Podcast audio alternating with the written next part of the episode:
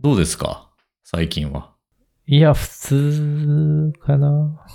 特に。何してんの何を楽しみながら生きてんのいや、仕事してるからあんまり楽しいことないけど、うん。子供の笑顔を楽しみにして生きてますね。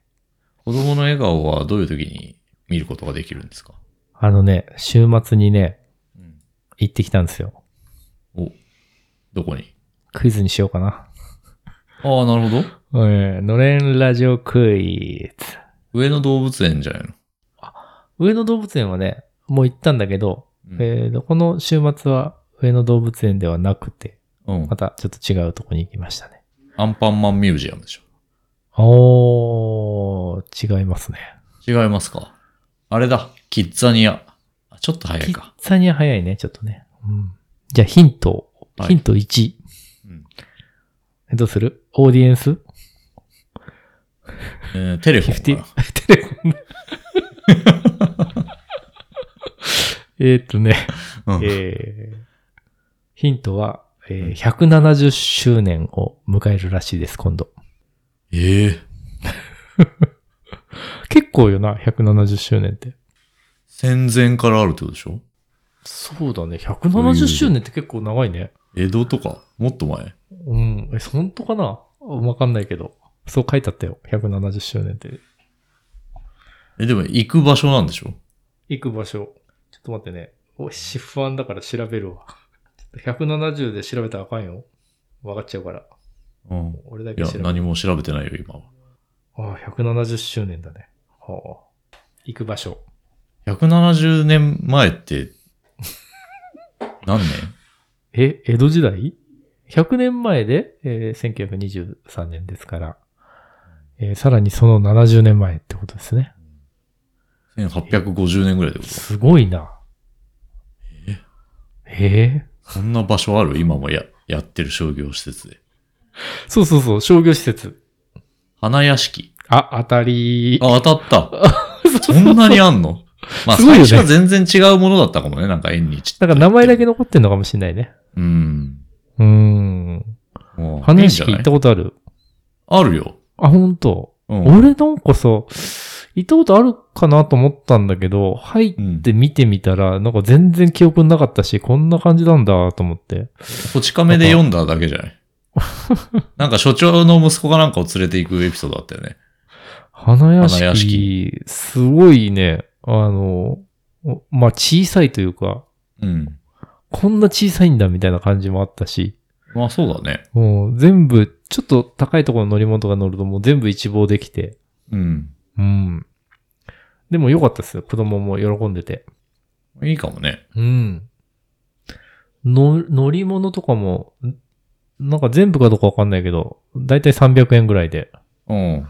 うん。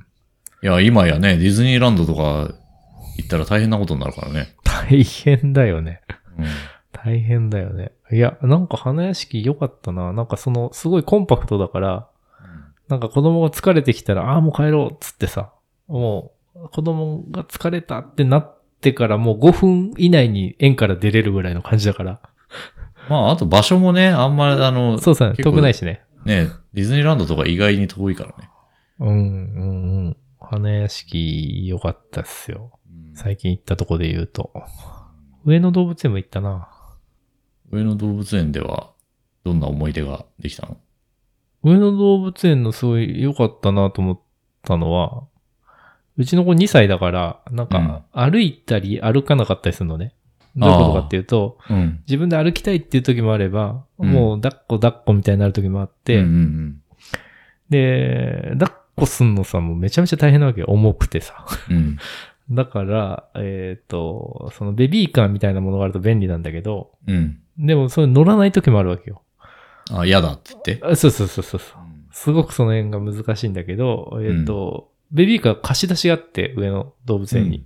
うん。持っていかなかったんだけど、うん入ったらもう歩きたくないって言い出したから、うんあどうしようと思ってたんだけど、ベビーカー借りて、そしたらもうの乗ってさ、素直に乗って、うんもうそれ乗りながらいろんな動物見て、こっちもさ、楽だし、あの、歩かせてると結構そう、どこ行くかわかんなかったり、うんおんぶしてると重かったりするからさ、ベビーカーに乗ってくれると一番楽なのよ。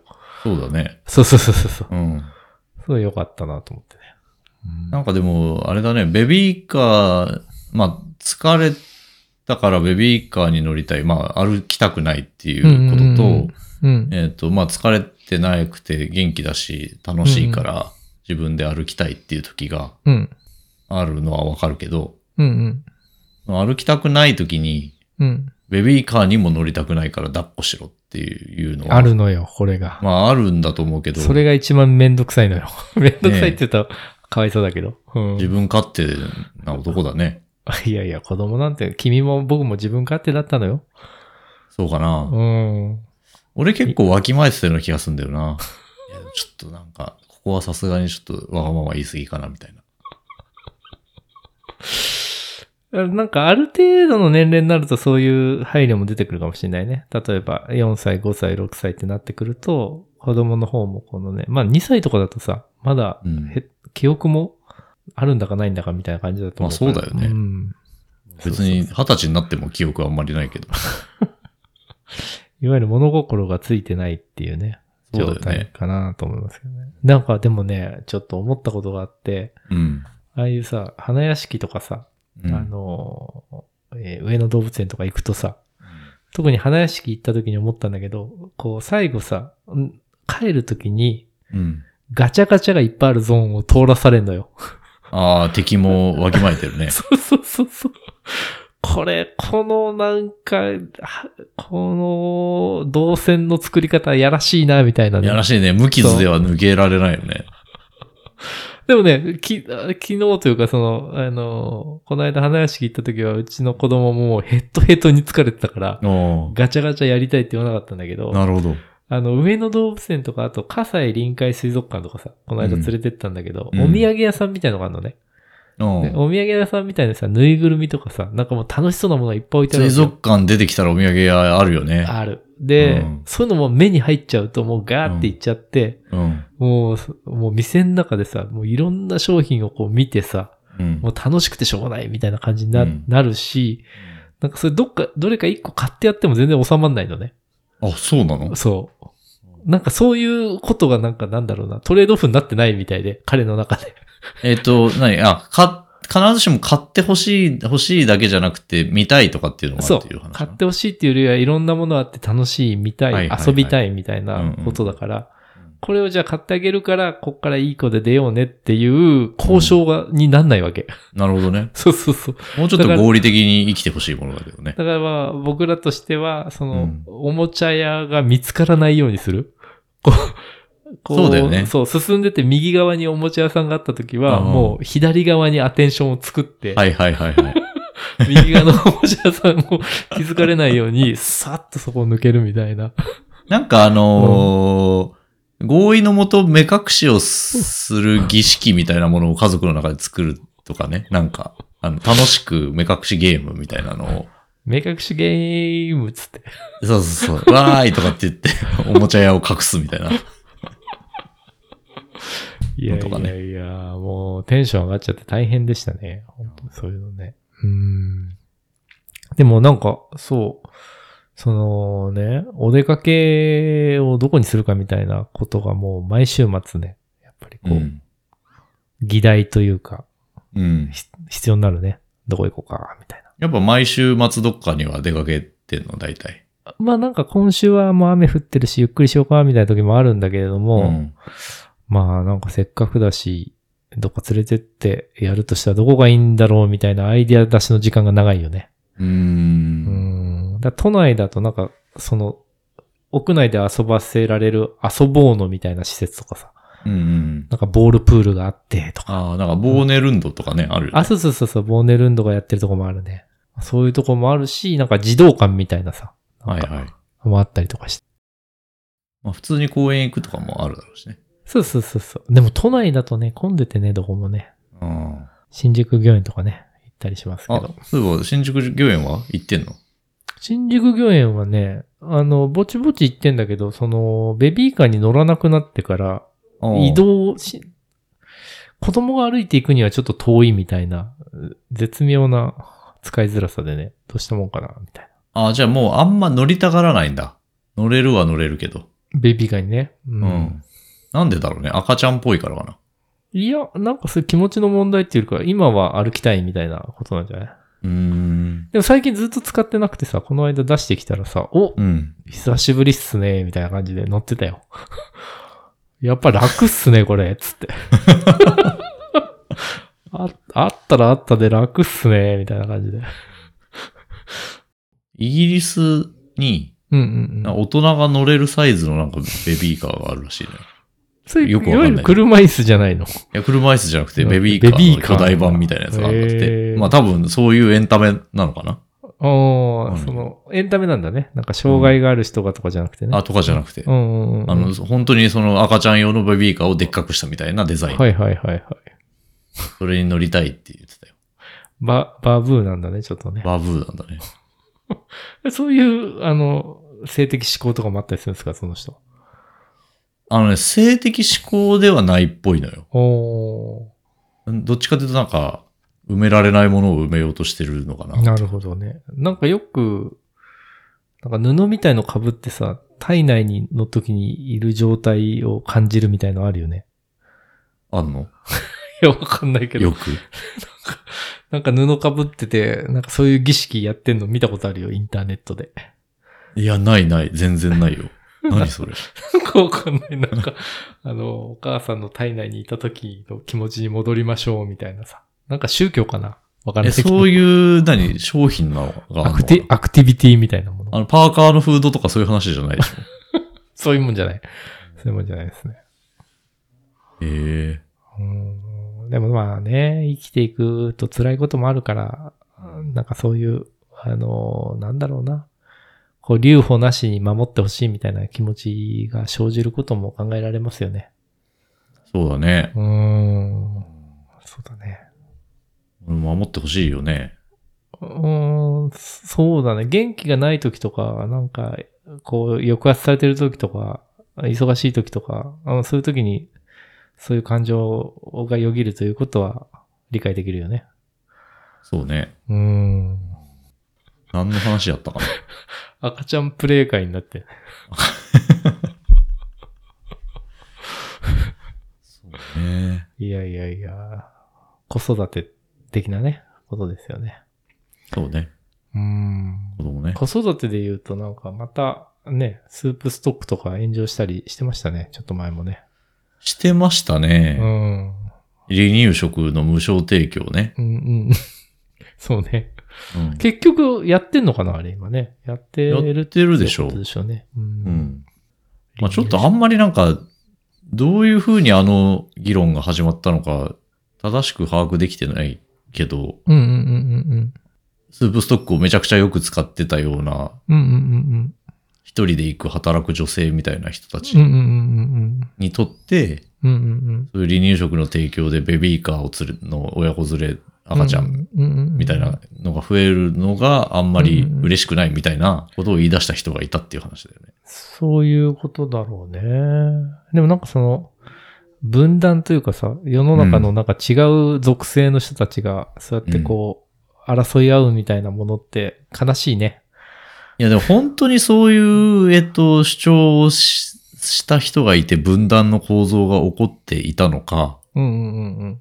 そんな離乳食とかやったらうんう、んそういう奴らがそうやって騒ぎ出すよなーみたい な、あの、意地悪思考の人たちが、なんかそういうことを書き始めたのか、ちょっとどっちなんだろうなと思って。それ前者だと思うけどね。前者なんだ。本当に不愉快だって思った人、女性を中心とした人たちがいたってことなの独う身ん。そうとだね。か不ね愉快というか、まあ、ゾーニングの問題だと思うんだよね。あなんかこう、世の中がこう、ゾーニングされてるときに、うん。ここは、えーえー自分が思ってるゾーニングと、そこの運営さんがうん。意図したゾーニングみたいなものに乖離があったときに、うん。自分たちがだ大事にされてないんじゃないかとか、そういうことを感じるんじゃないかなっていう気がする。まあでも、どう考えたって飲食店なわけだからさ、うんうんうんうん。あの、その店が子供連れ歓迎しますってうんうんうん言ったらさ、もうゾーニングもクソもないじゃん。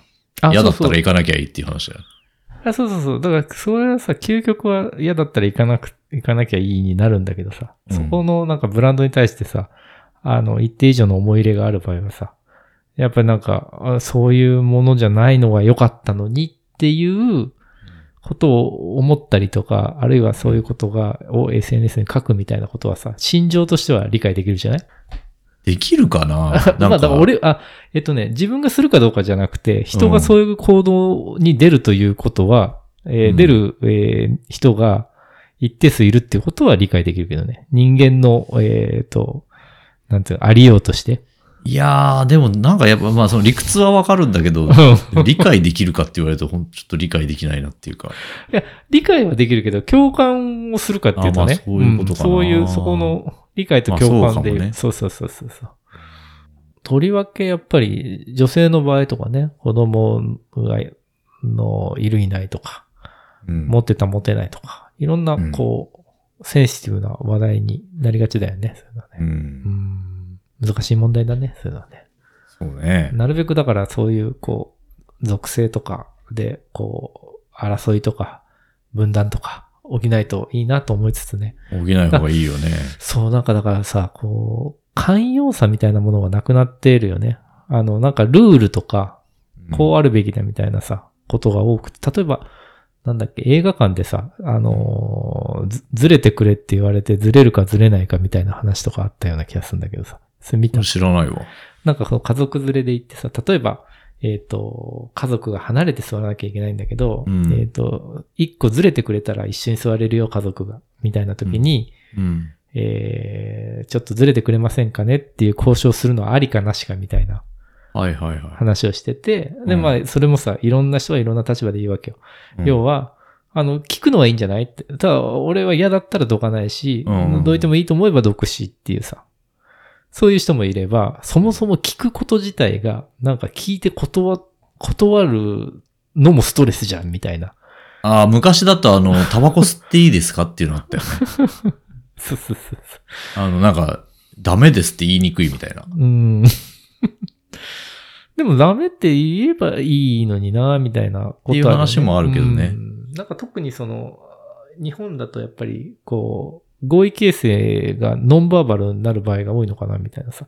あ個人的にはさ、別に交渉もすればいいし、断りたければ断ればいいし、えっ、と、ね、でもなるべく、こう、全体のハッピーの総量が増えればいいんじゃないかなと思うんだけど、うん。なんかもう聞いてくること自体が浅ましいみたいなのがさ、 もうそれ言い出しちゃったら、もう一人で生きていけばっていう感じそうにだねな,、ならざるを得ないじゃないうん。なんかだから、難しいというか、ギスギスしてるというかね、社会全体に余裕がないというか、分断はね、良くないね。うん。分断は良くないよね。どうしたらいいんだろうねあ、そういう。ーなんかそれ系の話だと、うんうん太鼓の達人ああ、界でした隈ね。はいはいはい。だ。そう見た見た。あの、なんだっけ、その、もうずっとやってる人だけが得するようななんか仕組みみたいなのがあるんでしょ知らんいけやど。、なんか、うん。めちゃくちゃ高いレベルがあるんだよね。その、うん。素人とはもうなんか、うん。到底及ばないような、ものすごいもう、命かけてるような人しか到達できない極みみたいなうん位があって、まあ、その上の方で戦ってる人たちがいると。うんより上のランクを目指してやってる人たちがいるうと。んで、その人がやろうとしてるところに、うんうん。その前に、えっと、なんか、普通の遊びに来たカップルみたいな人たちがいて、うんうん。で、僕あれなんでちょっとどいてもらえますかって、うんあの、僕はマジ、あの、マジの人だから、うん僕が優先されるべきだっていう思いのもと、うん。うんどけてくれませんかって言ったら、うん。うんいや、あの、僕たち並んでるんでって言われた と。それはそうだよねって話なんだけど、うん。それで憤慨したっていううんうん。投稿を、うんその、なんていうか、太鼓の達人がめっちゃ上手い人がうん。ツイッターでしたと。うん。で、当然のようにお前何言ってんだっていう、あの、うんまっとうな人たちからの、うん。えっ、。と、ツッコミが入ったんだけど、うんうんそれと同じぐらい、そうんうの、ん太鼓の達人のなんか結構上手い人たちから、うんうんいや、それは、そいつらがどくべきだみたいな、うん。うんうんうん。なんかそ、の、その最初の投稿者を擁護するよううんうな、んうあん。の、コメント。トがめっちゃついて、うんうんうんうん。怖い界隈だねっていう話になる。いや、なんかさ、でもそれ、どっちの立場になるかによる気もしてて、うん。今俺ら太鼓の達人の別にスペシャリストじゃないからさ、その素人側に感情移入するじゃん。うん。でもそそうじゃない逆側に感情移入する場合も、感情移入するというか、えっ、と、意見に妥当性を感じるようなシチュエーションもあるんじゃないかなっていう気はするけどね。俺もねちょっとそれで思ったのは、うん。まあそうそう、同じようにありえなくはないなと思ったっていう感じで、例えば釣りに行きましたと。はいはいはい。えー、磯で釣ってたとしてもさ、なんかいいポジションとかあるじゃん。はいはいはい。でそこには大体ベテランのさ、もう地元の、うんなんなるほどか、なるほど。手だれのおじさんみたいな人がやっててなるほさど、。なるほど。うん。でもそこになんかうっかりその人がいない間に、たまたま遊びに来ました、みたいなうんうんうん人がキャイキャイしてたら、なんか、そこは、あの、匠の場所だよ、みたいな感じになることってあるなぁと思っ いて。やあるまよあね。で、でもその場合でも俺別に先行者利益というか、まあそこに最初に来た人がそこでやりゃいいんじゃないのって思う方なんだけど。うんうんうんやっぱなんかまああるっちゃあるな。そうだね。そのやっうぱん他者の気持ちの、をどのぐらい想像できるかっていうことが大事になるような気がするけどね。そのなんかその暗黙的なルールみたいなのってあるじゃないうん。例えばさ、すあの、すごくいいお寿司屋さんで、うんめちゃめちゃ香水がきつい女性がいるみたいな話とかさ。ああ、それはね、に嫌だうんでね。、そう。で、それって別に、えっ、と、じゃあ、香水つけちゃ、きてはいけないってどっかに明文化されてるんですかって言われると、そういうわけじゃないじゃない。そういうわけじゃないから、俺らはさ、それ、そそれで言うと、えっ、と、ちゃんとしたお寿司屋さんでね、あの、気使ってるとこには、その強い香水つけないでい行くのが常識だよねって側だから、うん。なんかその強い香水つけてくる人が非常識に見えるけうど、ん向こう側からしたらさ、自分をただ生きてて、あの、そうだよなんねだろう、そう、いつも通りの行動してんのになんでそんな急になんか明文化されてないルールで殴られなきゃいけないのかっていうような感情になることも、まあ、想像はできるよね。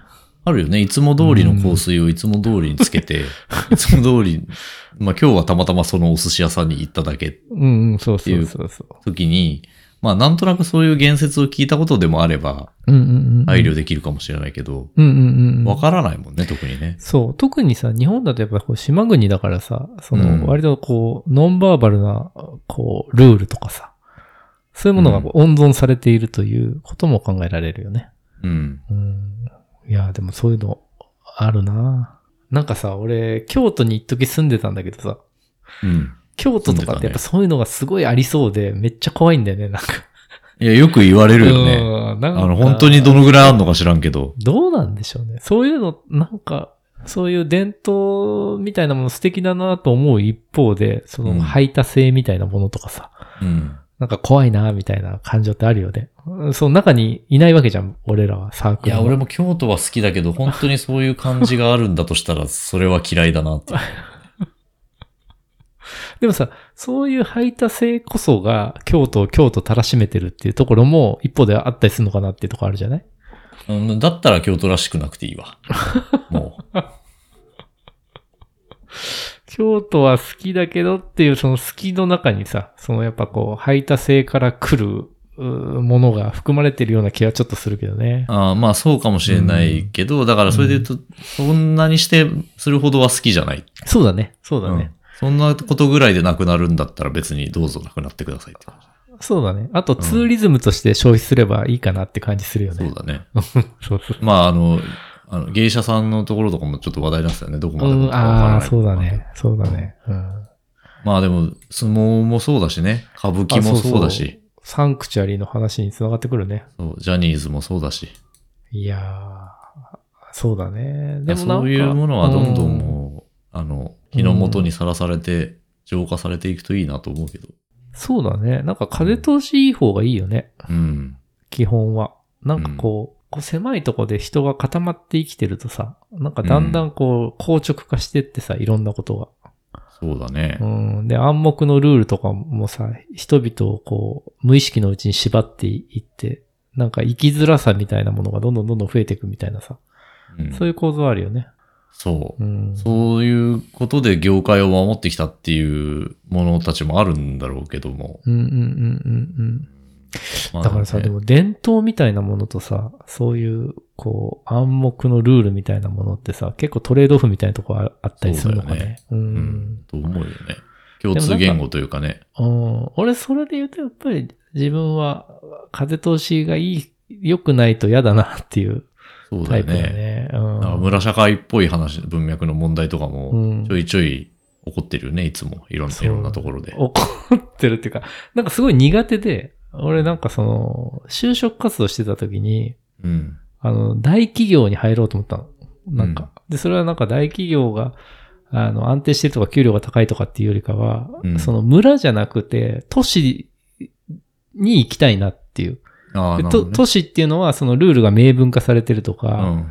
なんかその合意形成に、このリ、リーズナブルだったり、合理形成、合意形成っていうものが、うん、そういう、うなんていうのかな。割と知性とかバーバルみたいなものが重視される空間の方が、個人的に行きやすいだろうなっていう、そういう。そうね、カリスマ社長の独断と偏見で、うんぬんかんぬんで、周りの人は空気を読んで、みたいな感じだとね、ちょ っときついよねっていう話だよね。そうだね。うん。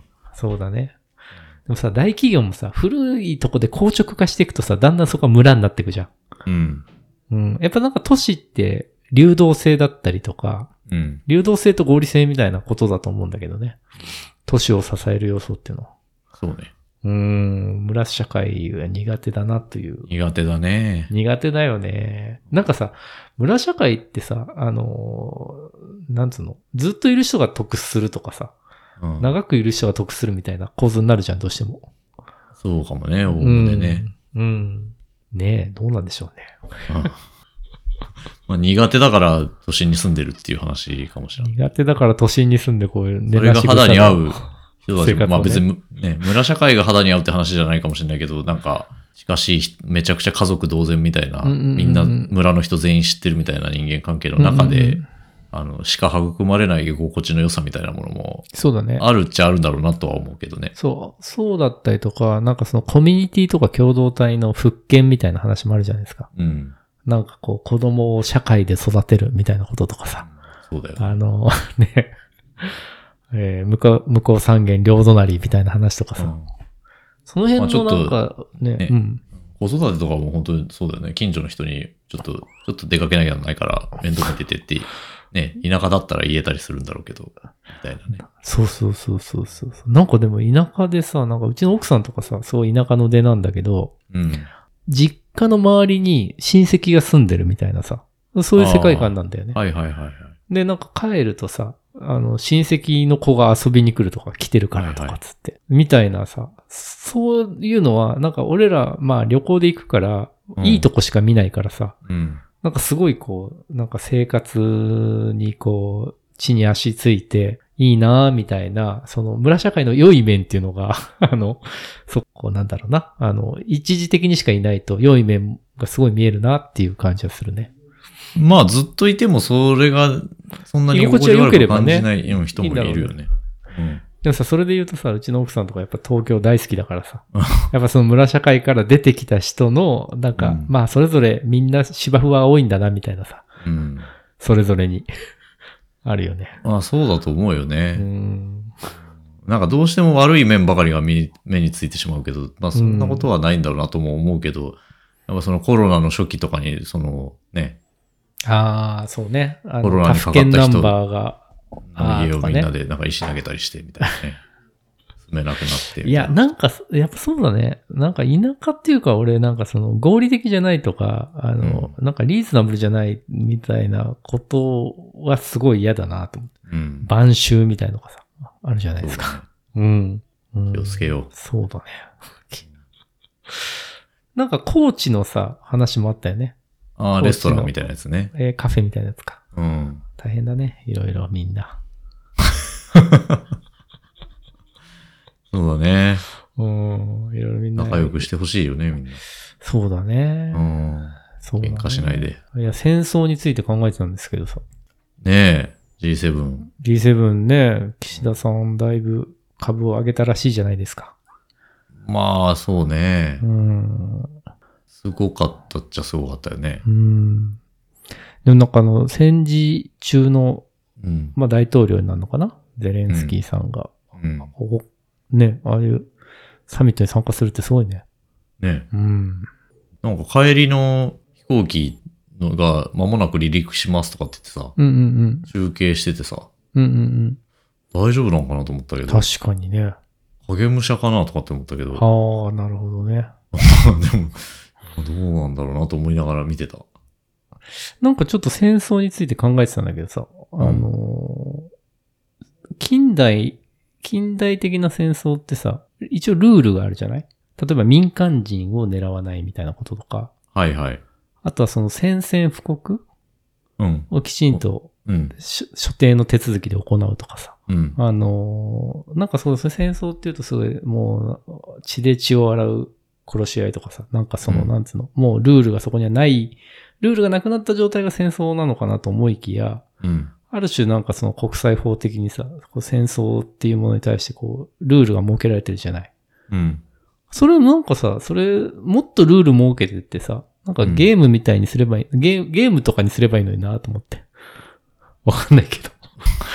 いや、例えば、そサうッね。サッカーにしますと。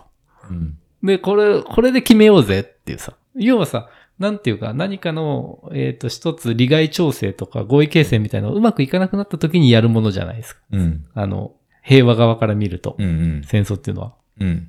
でもその中でルールがある一応あるわけじゃん。いや、そうだよね。で、ルール守れんだったら、なんかその、ルールに則っとった、なんかこう、利害調整みたいなもののところにもっと追い込んでいけないのかなっていう。まあ、守ってないんじゃないああ、いやあるけど、あ、あるのかなあるっていうよね、よくね。ああ、でもまあそうだよね。あの、うん非人道的な行為はとそうか。そうそう。いや、だかあら、なんいわゆるその、ね軍、軍人が戦うんだということだとか、その、なんだろう、そのパールハーバーみたいなものがさ、なんでああいう風に言われたかっていうと、あれは宣戦布告がなくて、奇襲攻撃だったのが良くないみたいな話とかさ、うんあるじゃないですか。でもそれ不思議だよで言ねったらうん。 じゃあど原こで爆どう線なん引きだすみたいな話とかね。。民間人巻き込まれまくってんぞみたいなね。いや、そうなるよね。うん。そう、だからその戦争におけるんルールみたいなものって何のい意味があるんだろうな、みたいなこととかを、そうだよね。、で、その、ね、もしね、なん、何らかのルールがそこにあるんだとすると、もっとルールを足していけば、なんかもっとこう、平和的な解決ができるんじゃないかなとかって。じゃんけんで決めよう。そうそうそ うそうそうそう。そうそうだってちょっとルール守れんだったらさ、もっと守って もいいじゃんっていうや、さそうだよね。そうそうそうそう。さすがにそれをやられると自分たちも困るなっていう。ある日何の前触れもなく民間都市を爆撃されたらうんうん困るなっていうことぐらいはうんうん。うん。取り決めとこうか、みたいな。各国がうん。共有できるのかな。ででもだったらうん。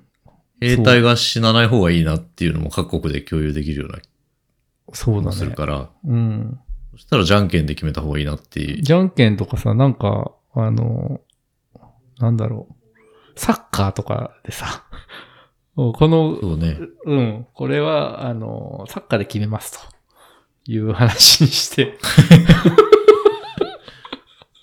そうだね。うん。そういうことも将棋で決めてもいいそうそう。することこの領土はすごい争ってるとかっつって、あ、じゃあもでうすサとッかねサッサッカーで。国際裁判所みたいのが入ってきて、あ、じゃあ今回はサッカーで、みたいな。でもあい今つ回は AI 野使っ球てでとか。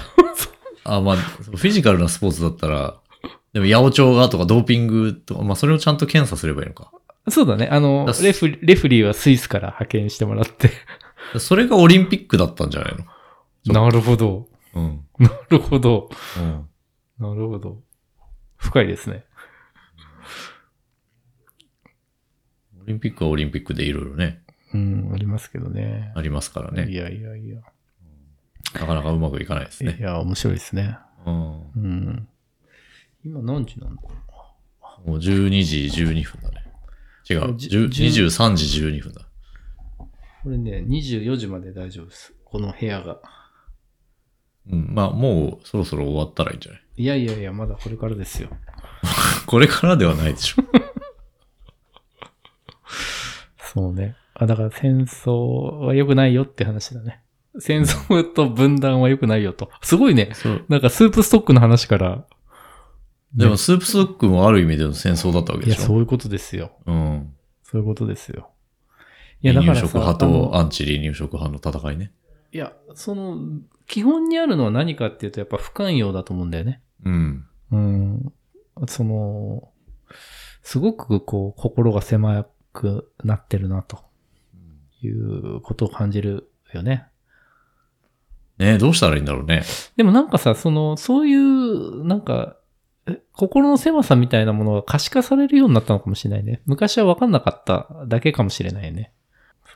まあ、あと生き方が結構多様化してるから、うんうんうん自分と違う生き方の人に共感できないっていうのは、うん。うんうんあの、昔はみんな割と似たような生き方をしてた時にはなかったっていううん。うん話うかもんしれうんうない。ん。なるほどね。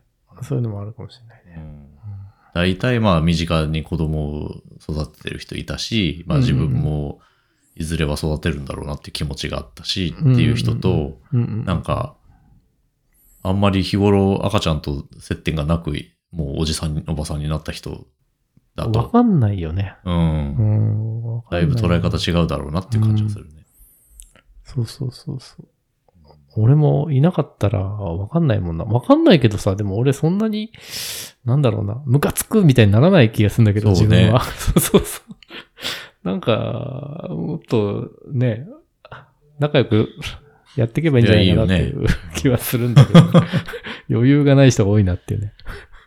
いやー、余裕がないのかな。どうしたらいいのなんかね、ちょっとした捉え方の違いな気がするんだけどね。うーん。そうだね。寛容な人多いよなって気がするよ不ね。寛容。不寛容のなんかサイコパスみたいなやついるよね。うんう。ん俺はそういう不寛容なやつに対してはすごい不寛容だけどね。舌打ちされると怒りますからね。そうそう。だからそういうやつを閉じ込める島で、その、世界一殺伐とした島を作って、そこにどんどんそういうやつを送り込んで、そういうやつら同士でギスギスしながら暮らしたらいいんじゃないかなって思ってるけどね。不寛容さに対する不寛容って何なんやろな。だって不寛容者に対しても寛容ってなったら、うんうんガキうっせえなって黙れよとかって言ってるうん。うんうんやばいおじさんに対しても、うん。うんうんうんうん。そうだよね、うるさいよねって言って こう。っていうことでしょ。本当の寛容さとはそういうことかもしれないね。なるほど。うん、どっちの気持ちもよくわかるなとかっつって。そうね。でもそのおじさんもさ、なんかむちゃくちゃ今日リストラされたかもしんないもんね。いやいや、そうだよ。ううん。んむちゃくちゃ嫌なことがあったのかもしんないよね。なんかね。うんかもしれないし、別に全然そういうのがなくて、ただガキは嫌いだっていう、あの、なんか情緒不安定なおじさんかもしれないけど、だとしてもやっぱ寛容しなきゃいけない。寛容派としてはね。いや、だからさ、そこの究極に、やっぱキリストみたいなことがあるんじゃない、右の頬を殴られたら左の頬を出せと。うん。いや、だからやっぱ何かさ、こう、うんやっぱああいうふうに宗教のん原初的な形みたいなものって、こう、すごくエクストリームなものがあって、やっぱそういう、この寛容さの究極みたいなところにいるんじゃないですかね、そのエピソードは。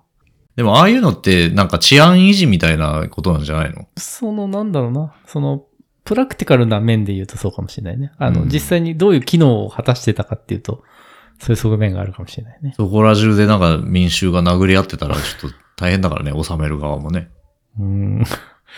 宗教って不思議よな。なんかよくリビルドで出てる、あ出てくる話でさ、うん。なんか宇宙人に宗教あったら宗教があるかどうか聞いてみたいみたいな話。おー。うん。あなたの国にも宗教はありますかってか、あ国というか星にも宗教ってありますかって聞いてみたいみたいな話はよく出るんだけど。うーん。まあ、あったりなかったりするかもしれないね。そうね。 あるのかもしれないね。あるのかもしれない。宇宙人にもいろいろいるだろうから ね。彼らから見たら我々も宇宙人だしね。そうだね。宇宙人っているのかな宇宙人っていうのはね、どこまでが宇宙人かだね。えっ、と、知的生命体っていうのは、 要は、生えー命体はいてもおかしくないかなとは思うけどね。自分が生、意識、意識を持った生命っていうのはいるのかっていうね、ことだよねだ。って人間以外にもいるもんね。あの地球にも。意識を持ってるのはね。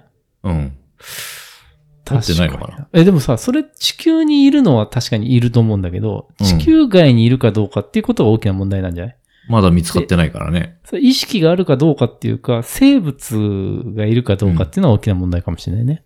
うん。で、その前で言うと、水があるかどうかみたいなね、話もあるよね。そうだね。うん。でもなんか生命活動には水がおおむね必要だっていうこと自体もまあ地球の常識なだけで、そうだね。全然違う形のものがあるかもしれないよね。全然違う形のものがあるかもしれないね。そうだよね。うん。宇宙のことを考えたらいいね。あの、不寛容になりそうだったら。イラッとしたら、イラッと宇したら。宙に思いを馳せようっていう宇宙のねこ。とを考えたらいいっていうね。いいや、ややっぱり、でもさうんあ、の、不寛容さって、その視点の狭さから来るような気がするんだよね。あの、心の狭さっあーうてん視点の狭さっていうところがあるそかれら。はある気がすそるうね。だって宇宙のこと考えてさ、そうんらさ、離乳食が出るかどうかどうでもよくない。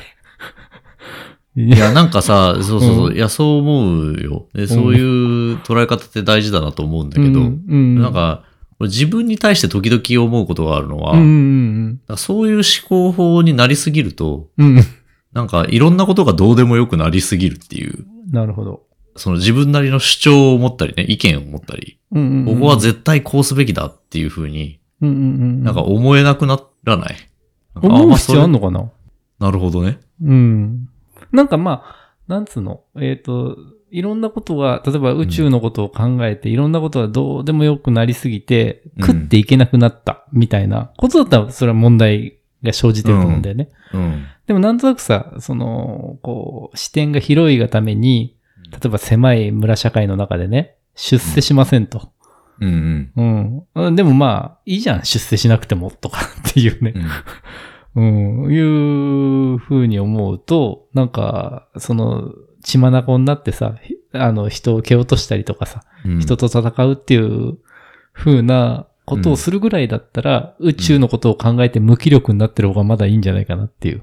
あ、まあ、それを比較したらそうだね。うん。しか、も、あの、第三者からすると、うんその方がいいよね。うん、うん。迷惑な人が減るから。でもどっちが自分が好きかじゃないそのさ、狭いルールの中で血眼になってる人とさ、うんね、あ宇宙のことを考えたり、詩を読んだりしてる人の方が素敵だなと思うかどうかじゃない。で、メトロ文学館に応募しようみたいなさ、ことなんじゃないメトロ文学館にね。 じゃあ、あれなんかな。どんどん寛容になな人ほどメトロ文学館に近づいていくのかな。え、でもさ、やっぱアートとかっていうことになるとさ、やっぱそのいや人間そうだねそう、尺度じゃなくて、その、人間の尺度でもないし、その小さなか、あのー、価値観みたいなさ、枠の外側でどれだけこう、宇宙と人生の真実に触れれるかみたいなことが、そのアートの強度になってくんじゃないのでも、ある種のさ、なんか、揺るぎない信念とか思い込みとか、それに伴う集中力とかが、うんうんうんアートや創作活動には必要なような気もして。うん。うんうんうんなんか、飯も食わずにずっと徹夜で作り続けるとかさうん。う、んうんうんうんうん。あの、普通に考えたら、あの、手間がかかりすぎてやんないようなことをうんうんうんやるみたいなうん。うんうんうんこととか、なんかちょっとバランスがあんま取れてないような人うだん。からこそうんうんう生んみ出せるものって多いじゃん。そうだね。そこだからさ、なんかさっき言った宗教の話みたいになると思うんだけどさ、今日ちょっと考えてたことがあって、うん人間の脳ってすごいこう物語、物語だなと思うわけ。人間の脳が何かを記憶するとか、あの、物語の形になってないと覚えられないとかっていう話あるじゃないうん。要は単純なこうエレメントじゃなくて、それに関係性をそこに見出したりとか。でもさ、物語って全部仮説だからさ、そういうものからなんか自由に人はなれるのだろうかって考えた時にさ、もういろんなものから自由になったけど、最終的に逃れられない物語みたいなものが宗教なのかなっていう。人によってね。ちょっとよくわかんなかった な。もう一回お願いしてもいいですこかれが分かったという。 いや、なんかさ、えっ、と、なんだろうなうーん。例えば、エルメスのバーキンが欲しいって言ってる人がいるとするじゃん。うん。でもエルメスのバーキン何百万もするけど、うん。そのエルメスが好き、価値があるっていう物語があるからそれが何百万もするわけじゃうん。ん。で、その物語を信じてない人からしたら、うんそんな高いカバンいらないよって話になるわけじゃん。うん。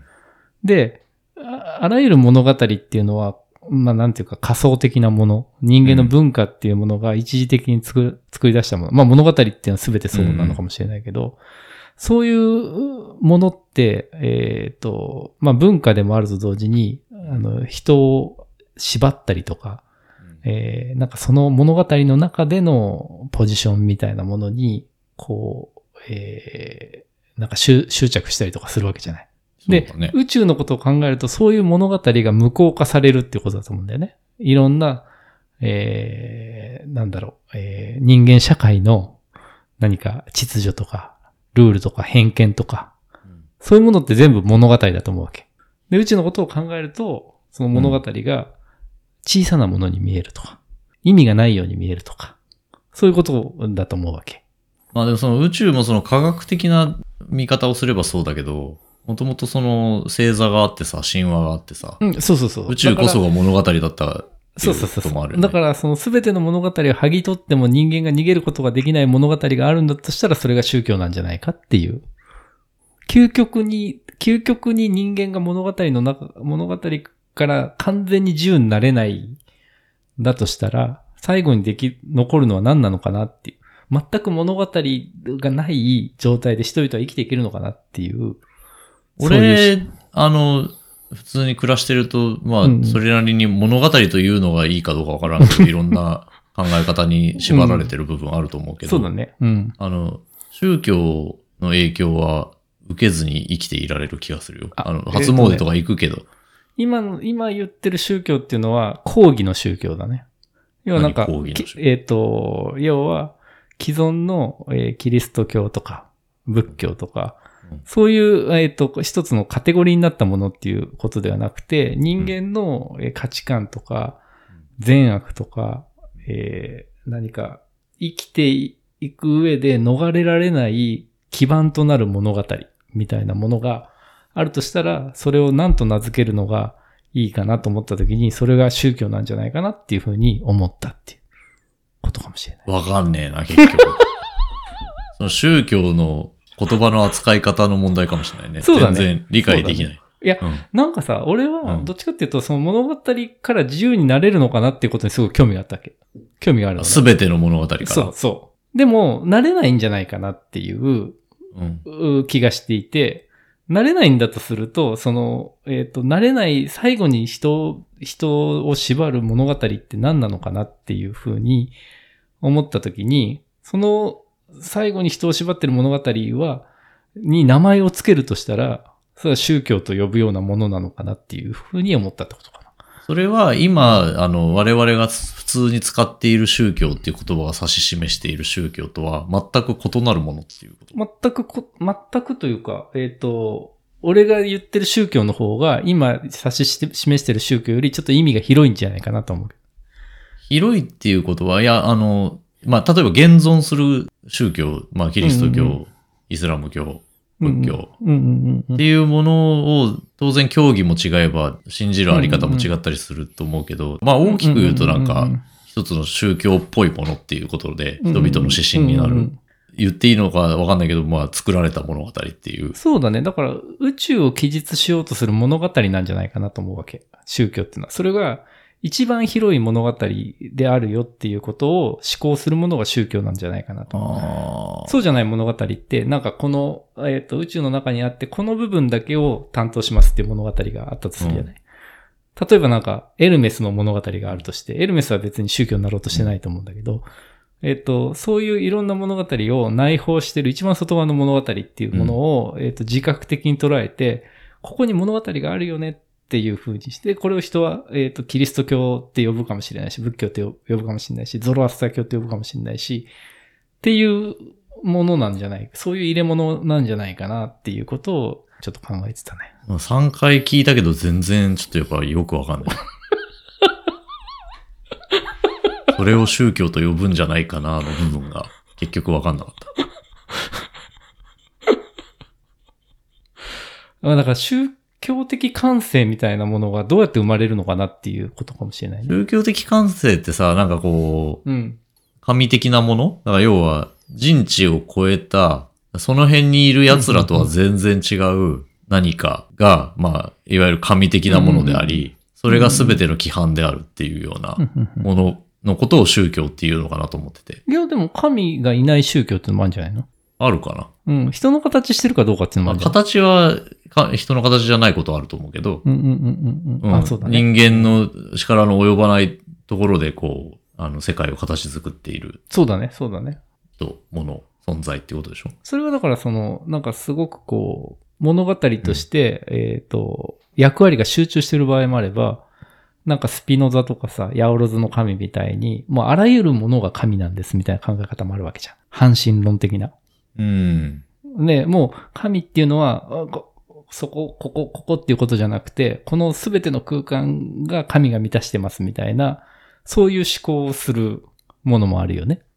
だからその、なんだろう、この宇宙に、宇宙と自分との間に何らかの物語を作っていくときに、一番広い物語、一番う入れ物として一番でかい物語みたいなものがあるとしたら、それはなんか宗教的なものなんじゃないかなっていうそれを宗教って呼ぶのかな、みたいなことを思ったってことだな。それはまあ宗教、人はし宗教と呼ぶ人もいれば、それを真実って呼ぶ人もいれば、それをアートって呼ぶ人もいれば、それを宇宙って呼ぶ人もいるんだろうなっていうことだね。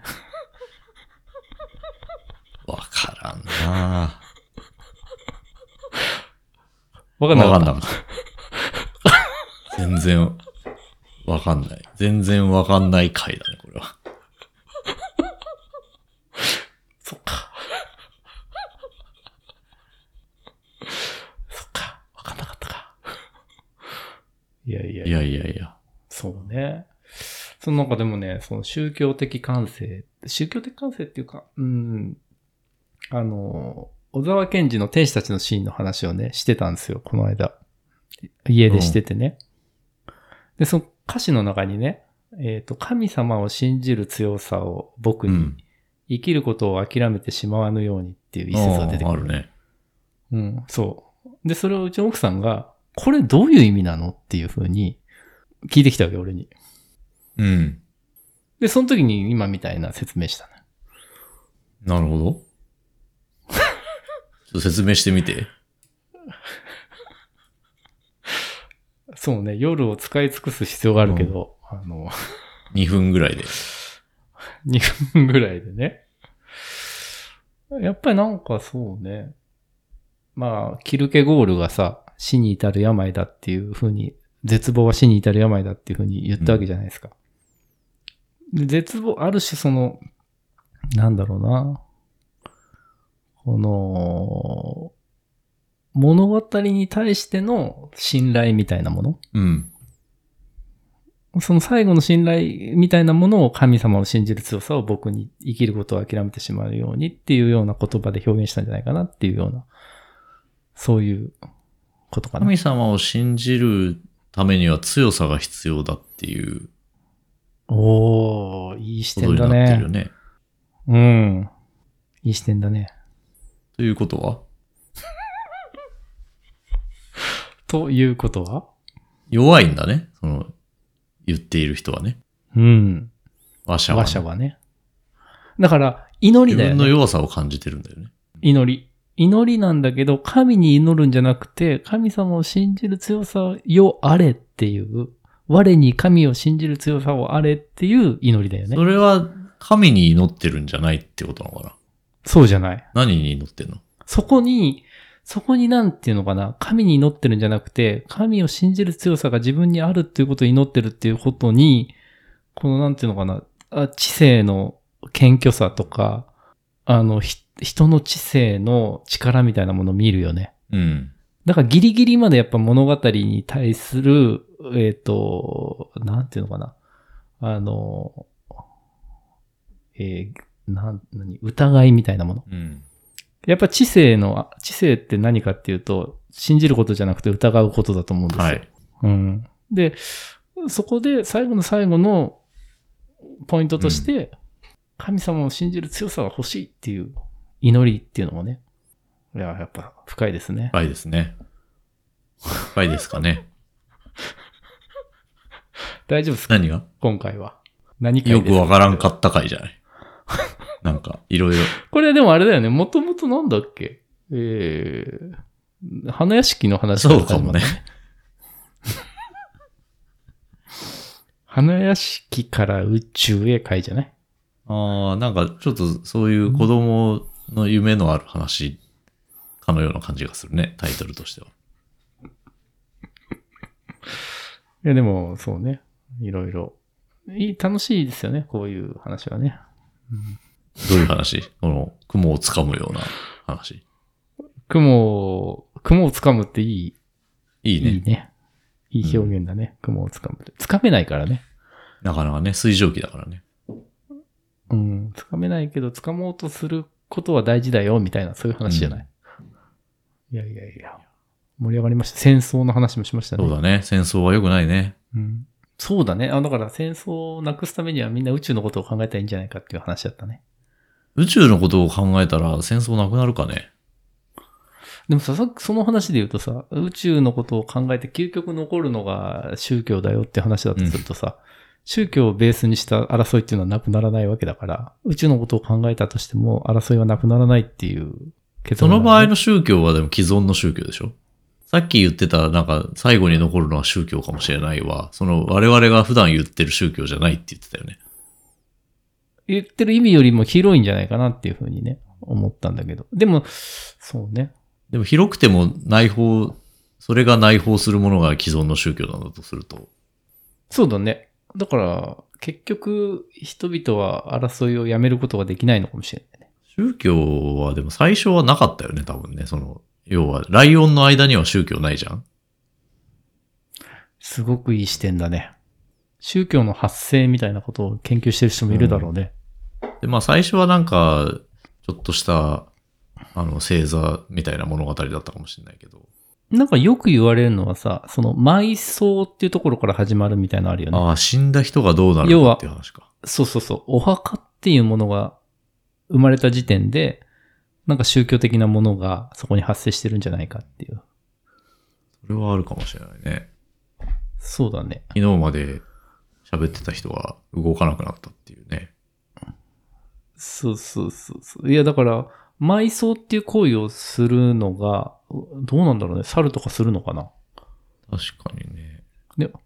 でもライオンはしないね、きっとね。象とかよくあの、死んじゃった仲間のそばをし離れないとか、周りに。お墓作ったりするのかおな墓作ったりとかはないかもしれないけど。なんかお墓っていうのはやっぱ、宗教のその、ラディカルな姿の、なんかこう、始まりを示してるような感じするよね。それで言ううと最近もうなんていうか、お墓もさ、代々のお墓みたいなの管理する人がいなくなったりとかさ、まあ、もしくは自分たちが死んだ後、子供たちにそれを管理させるのも忍びないみたいな感じとかで、お墓畳む人たち増えてきてる。